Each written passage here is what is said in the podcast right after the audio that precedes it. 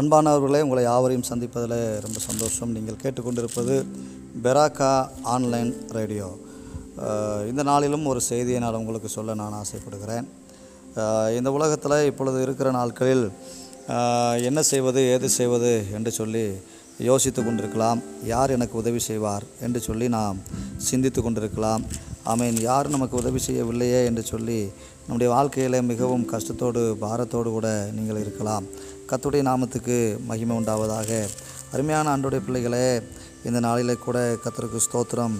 தேவனாகிய கத்தர் அவங்க வாழ்க்கையிலே ஒரு அற்புதத்தை செய்வாராக. இன்றைக்கி பார்த்தீங்க உதவி செய்வதற்கு என்ன செய்வதென்று யோசித்து கொண்டிருக்கிற உங்களுக்கு ஒரு காரியத்தை சொல்லுகிறேன். சங்கீதம் நூற்றி இருபத்தி ஒன்று சங்கீதம் நூற்றி இருபத்தி ஒன்றில் ஆமேன் சோத்திரம் வேதம் சொல்லுகிறது எனக்கு ஒத்தாசை வரும் பர்வதங்களுக்கு நேராக என் கண்களை ஏறெடுக்கிறேன். வானத்தையும் பூமியையும் உண்டாக்கின கத்திரிடத்திலிருந்து எனக்கு ஒத்தாசை வரும் என்று சொல்லப்பட்டிருக்கிறார்.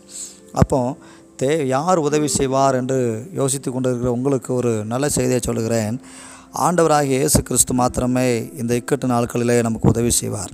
அவரை நாம் உதவி செய்வதற்கு நாம் என்ன செய்ய வேண்டும் என்று சொல்லி பார்த்தால் அவரை நாம் நோக்கி பார்க்க வேண்டும். பாருங்கள் என் கண்களை ஏறெடுக்கிறேன் என்று சங்கீதக்காரன் சொல்கிறார் ஒத்தாசை இந்த உதவி எப்படி வரும்? வானத்தையும் பூமியை உண்டாக்கின கத்தரிடத்துலேருந்து வரும்.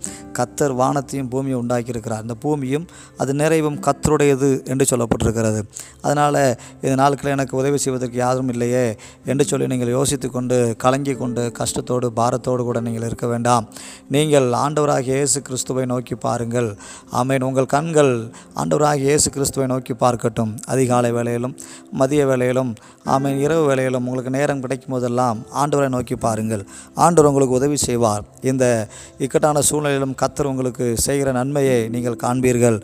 உங்களுக்கு அற்புதம் நடக்கும் அதிசயம் நடக்கும். நீங்கள் உண்மையாகவே அற்புதத்தை அதிசயத்தை பெற்று உங்கள் வாழ்க்கையில் மேன்மை அடைவீர்கள் என்று நான் உங்களை வாழ்த்துகிறேன்.